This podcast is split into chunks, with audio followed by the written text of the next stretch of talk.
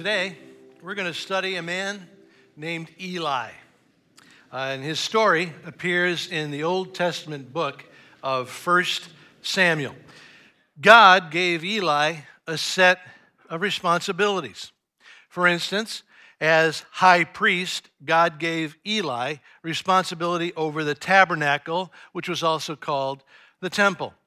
Uh, the temple was uh, the Old Testament uh, place of meeting, physical place of meeting between God and his people. And it was so important to God that he specified every detail about the temple and how it would operate.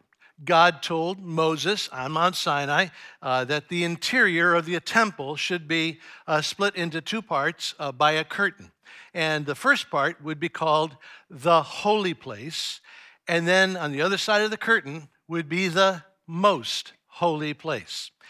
And God instructed that the most holy place would have one item in it a golden chest that would hold the two stone tablets of the Ten Commandments that God gave Moses on Mount Sinai. The golden chest was called the Ark of the Covenant, and it was so sacred that the place it stood in the most holy place could only be entered once a year by only the high priest.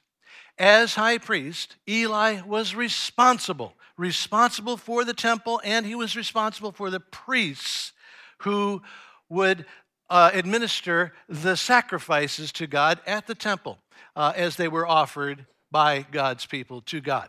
And it just so happened that two priests who worked under Eli were his sons, named Hophni and Phinehas.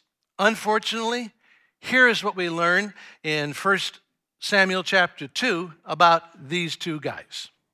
Eli's sons were wicked men. They had no regard for the Lord. In fact, Hophni and Phinehas were so wicked that they routinely used their priestly role in order to use and abuse the people of God.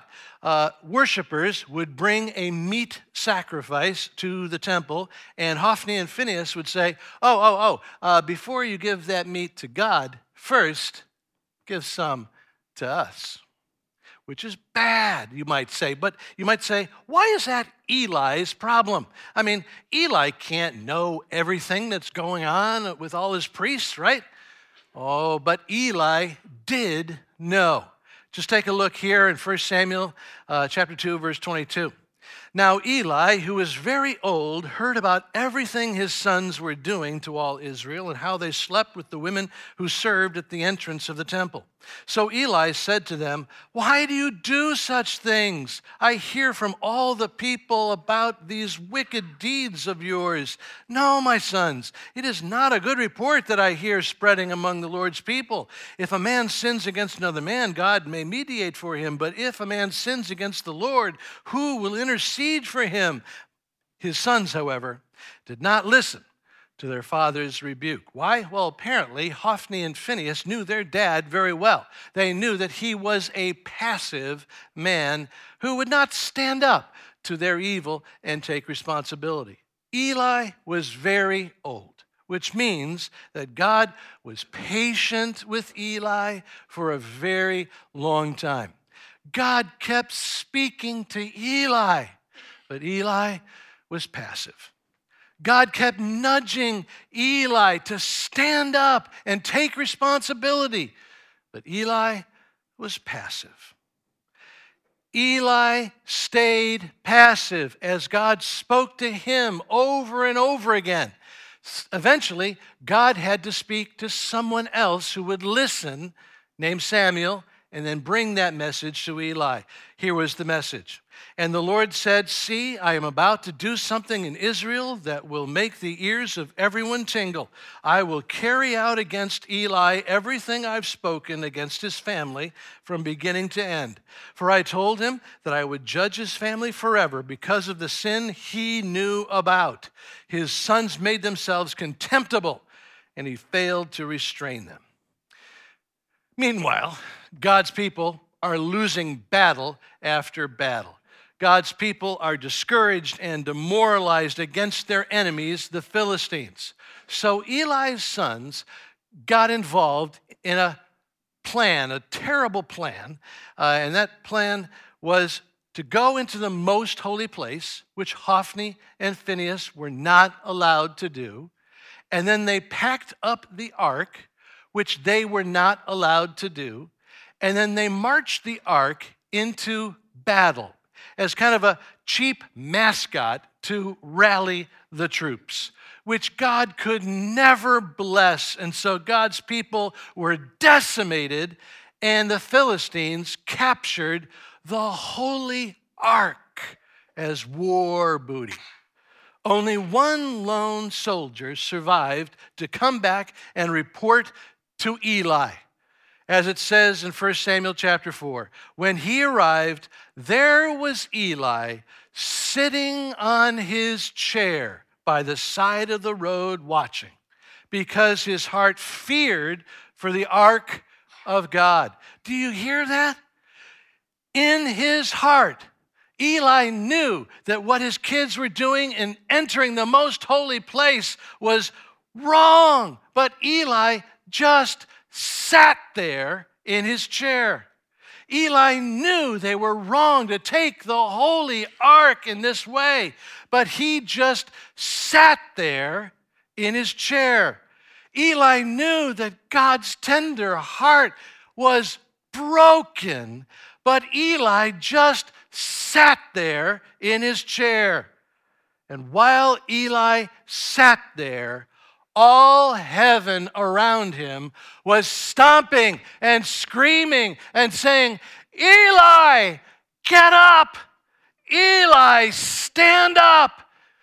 Get out of your passivity. Stand up. Stand up. Stand up and take responsibility. Do something. Do something. Say something. But Eli just sat there until that lone soldier reported that God's people were defeated, Hophni and Phinehas were dead. Eli had lost the war, lost his family, and lost the holy ark of God. And we're told when the messenger mentioned the ark of God, Eli fell backward off his chair by the side of the road. His neck was broken and Eli died, for he was an old man and heavy. Eli lived like a passive man in his chair. Eli died like a passive man in his chair. He died just sitting there until his life was crushed under his own passive weight in his chair. And I'm sure Eli had his excuses for being passive, excuses for why he wouldn't stand up and take responsibility. But God preserves this story in His Word in order to teach us something. And that is that when it comes to my God given responsibilities, God is not taking excuses. Excuses don't cut it with God. The Bible promises that at the end of your life, at the end of my life, God will evaluate me. God will evaluate you. In the last pages of the Bible, uh, God says that one day I will stand before Him and books will be opened. Books will be opened that chronicle how I did in this life when it comes to a select area, select couple of areas of God's responsibilities that He's given to me. Revelation chapter 20. And I saw the dead, great and small, standing before the throne, and books were opened. And all were judged according to what they had done, recorded in the books. God's fair. God does not evaluate me on circumstances that are beyond my control. God evaluates me at the end of my life based on God given responsibilities, a select group, starting with my work. God gave Eli a job. And with that job, God gave Eli the responsibility to stand up and do his very best. Eli did not. Just like Eli, God gives me. God gives me the responsibility to do my best at my work. God holds me responsible for doing my best, whether I'm a manager or a mom or a salesman or a student or uh, whatever uh, I put my hands to as a retired person. You may say, wait a minute, it's just a nine to five job. You know, uh, I'm not a priest like Eli, I'm not curing cancer here, I'm just paying the bills. Well, no matter what you do, it's a step above first century servitude. And yet, this is God's message to household servants. Whatever you do, work at it with all your heart, as working for the Lord, not for people, since you know that you will receive an inheritance from the Lord as a reward. It is the Lord Christ you are serving. Whatever you do, God holds you responsible for doing your best. Maybe you're not doing your best at your job. Maybe you clock into your job and you're grumpy and you're unhelpful and you just find it quick to find things to complain about and you say, "Well, that's the way everybody else is. That's the way all my other coworkers are." Well, God's not taking excuses. God's saying, "I call you to stand up, to stand out. To stand out for my glory." It is your God given responsibility to make your workplace a place of worship where it is evidence that you work with joy and excellence because it's not people that you are reporting to. You're working for Jesus.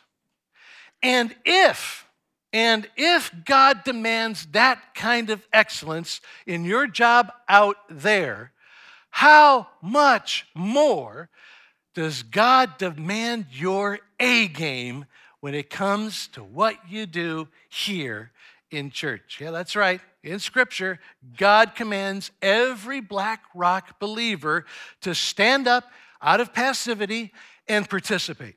Participate in His work here at Black Rock.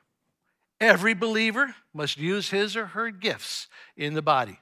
Every Christ follower must serve Jesus in the church. We all must stand up and give Jesus our best at what we do here.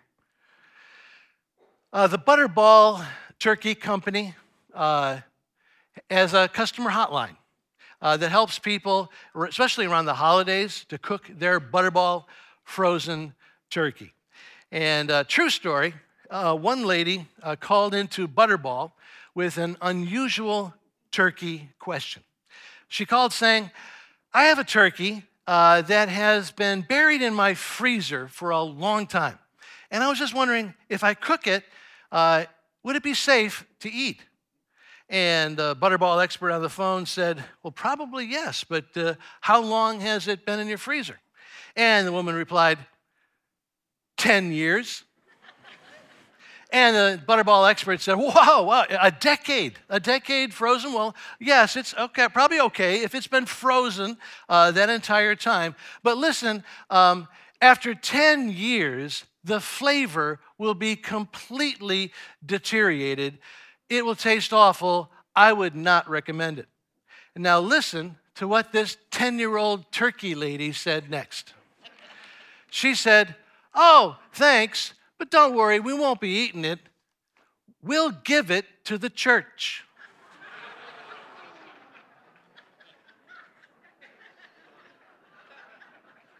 Folks, this is what we're dealing with. This is what we're dealing with. This is what this is the mentality that we are fighting against here at BlackRock. Uh, we're fighting against the idea that it's just church. It doesn't need to be great. The idea that church is the place where you bring your leftovers. Here at BlackRock, we believe the opposite that if it's for the Jesus who gave his life for us, if it's for the Jesus, the perfect Savior who gave us the church, then it has to be our very best. We can never give Jesus leftovers. Whatever we do has to be done with our perfect Savior in mind and has to be done with excellence and dedication and devotion, and that we would never, ever, ever serve Jesus tasteless turkey. Don't just sit there. God's calling you to stand up in your God given responsibility to serve in this church and to serve doing your very best with all that you've got. And maybe you're not even serving and you need to stand up. Maybe you are serving here, but you've gotten sloppy over time. You don't show up on time. Sometimes you don't even show up. You don't prepare. You don't pray. You don't give it your best. You're giving leftovers. No, would you really give Jesus tasteless turkey? Don't just sit there. You need to stand up to your responsibility, both to serve Jesus with excellence out there, but especially with excellence in here. Someday, you're going to stand before Jesus. Someday, I'm going to stand before Jesus. And I'm telling you right now that I'm working so that when it comes to my preaching, I can stand before Jesus and say, Jesus, those sermons that I preached to Blackrock, they were not all equally devoured with the same relish. But I'll tell you, Jesus, I never preached a tasteless turkey.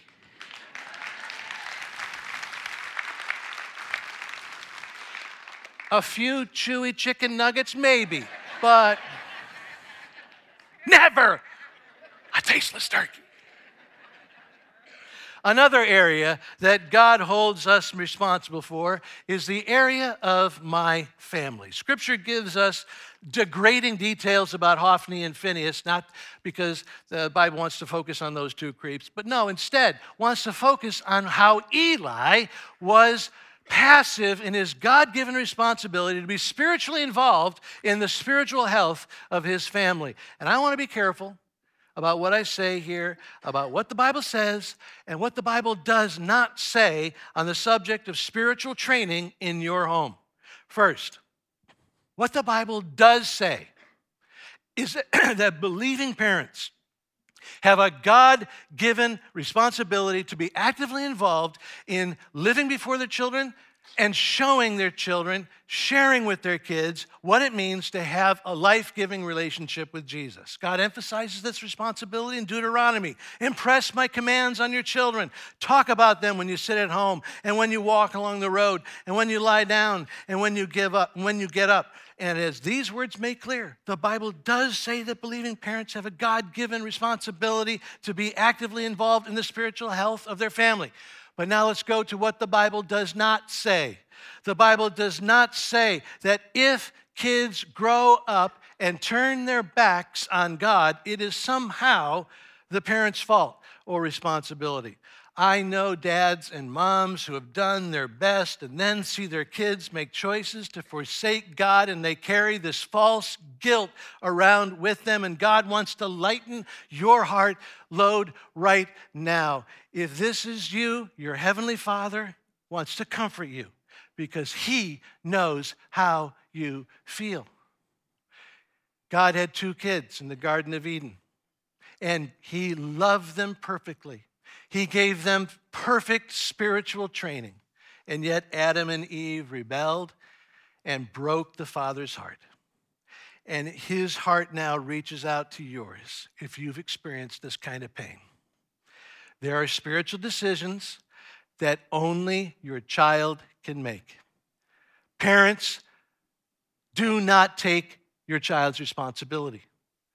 But God does have a responsibility for you meaning that God calls every believing parent to get out of the chair of passivity and stand up to the responsibility of sharing Jesus with your children so that they can make or not make the most important spiritual decision in life.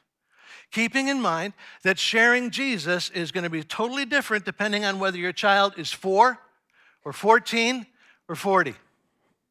If your child is young and receptive, Parents, you need to share what you've learned in the Bible, no matter how much you've learned or how little. You need to share who God is, what it means to please God with your life and how to have a relationship with God through faith in Jesus Christ. Parents, you, you need to do this. This is not the responsibility of the Sunday school teacher.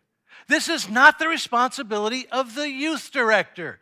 This is not the responsibility of this church. It is your God given responsibility to teach your child what it means to love God, to know God's word, to value prayer, to resist destructive temptation, and experience the grace of Jesus that overflows with love for people all around. All this assumes, yep. All this assumes that your child is young and receptive. Uh, if your child is not, then maybe the worst thing you can do is to force feed your faith onto a resistant teenager or an apathetic adult son or daughter. Don't be passive, but don't be preachy. If you see resistance, probably your best play is to pray and pray and pray don't be passive. Pray. And then maybe after praying, you'll find opportunities to share winsome stories from your own life of how you've experienced the life changing love of Jesus and how that's pouring out of you to your child and beyond. Find the balance that's expressed in the wisdom of Ephesians 6. Fathers, do not exasperate your children. Instead, bring them up in the training and instruction of the Lord. Now, one last area of God given responsibility my soul. You know what your soul is, right? Uh, some try to deny it, some try to claim that we are just flesh, blood, bone, but we all know inside that there's an invisible part, a spiritual aspect of who we are that will live on after our body disappears. The Bible calls that invisible part of you your soul. And that your eternal soul is made to thrive on a loving relationship with your Creator, God. Unfortunately, our souls are born separated from God because of our sinful pride and selfishness. But God loves us so much that He came in Jesus to die on the cross to reach our souls, to save our souls, so that we can one by one choose to receive this gift of His forgiveness simply by putting childlike faith in what Jesus did on the cross. And then we have a restored relationship between our souls and the Creator of our souls. And if you understand this, then you understand the biblical truth that your soul is your most important God given responsibility. This is what Jesus teaches when he said, What good will it be for someone to gain the whole world yet forfeit their soul? What can anyone give in exchange for their soul? The state of your soul is your responsibility. If you are passive when it comes to your relationship with God and your eternal soul, and you are in and you enter eternity with your soul separated from God, it is your responsibility. If you are passive, there is no excuse that's going to work. If you are passive, you can't blame your passivity on your circumstances in life. You cannot blame your passivity on your parents or anybody else. If you're passive about your soul, it's because just like Eli, you have decided to tune out the voices of heaven that are stomping and screaming and saying, Stand up! Don't just sit there. Stand up. Stand up and take responsibility for your eternal soul. And in a moment, I'm going to give you the opportunity to do just that. To stand up physically as a sign of what's happening invisibly in your soul Stand up physically out of your chair as your personal communication to God that you are rejecting passivity and you are taking responsibility for your soul and growing it with the Lord in Jesus. So there are three chairs representing uh, three different kinds of people in this room who may need to stand. Uh, they're all going to stand at the same time. Uh, and maybe you won't stand at all, which just okay. There's no pressure here to stand up at all. Uh, if these three chairs don't apply to you, just sit uh, and pray uh, blessing on those who stand around you. But I think there's uh, some who are hearing from God today. I think there are some who are hearing from God in this holy moment, calling them to take responsibility for their work in this world, for their families, and especially, more than anything else, take responsibility for their souls. So, some of you are in this, uh, this chair here, uh, and this chair is for those who need to receive. You need to stand up out of passivity and receive Jesus for the first time. You have never done this before. Well, maybe you've heard the story of Jesus, but you've never personally received the forgiveness of God through your personal faith in what Jesus has done for you upon the cross. I mentioned that there is uh, there are books in heaven uh, that are open that have to do with what we've done with our God-given responsibilities. If you fulfill this responsibility of receiving Jesus, your name is written in another book. It's called the Book of Life. And maybe your name is not in that book. But today, you want to step up out of passivity and stand before God and said, and say, I want my name in that book of life. I believe in Jesus. I declare my belief in Jesus and what he did on the cross for me. And I want to follow him the rest of my life. That's receive. But maybe you're in the category of you just need to rededicate your life because the truth is, even though maybe your name is written in the book of life, you have been passive. And you need to stand up out of passivity and say, God, I have drifted away from you, but I am committing to my relationship with you. I'm taking responsibility for my soul before you right now, and I am going to commit to grow in you. Or maybe you're in this last chair. This is the resolve chair. You have a relationship with God, but you hear God calling you to make a specific resolution when it comes to growing your relationship with Him. Maybe you're hearing uh, God say that uh, you need to step up out of passivity to serve in the church and to do it with excellence. Maybe you're hearing God calling you to step up out of passivity in your family and pray for your family. Maybe you're hearing God calling you to step up and join a community group. Maybe you're hearing God calling you to spend more time in His Word, getting to know Him, and you're going to take the red letter challenge. If you're going to take that red letter challenge, I'm going to ask you to stand up uh, and, and to declare that before God today. And, and if, of course, if you stand up and you haven't gotten the book yet, then that means that right after the service, you're going right out there and you're getting that book because you want to be ready to start a week after a week from tomorrow. Or maybe you've got another Bible reading plan and you are going to commit to it. Or maybe there's some other specific step that you say, I'm stepping out of passivity. I am taking responsibility for my soul and my relationship with God. So now's the time. If you are in one of these chairs, would you please stand right now?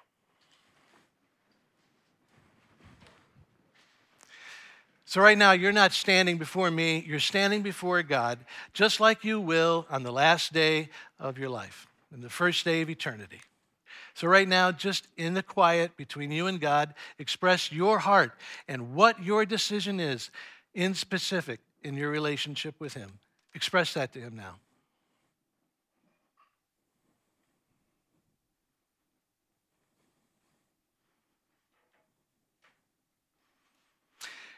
Jesus, thank you for calling us up out of passivity.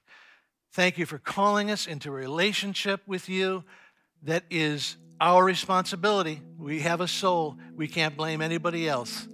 This is our responsibility to grow in a relationship with you. But we know we can't do it by our own effort. We need the filling of your spirit. So, would you fill us all again with your spirit to empower us to fulfill the vows that we're making before you as we stand up before you today?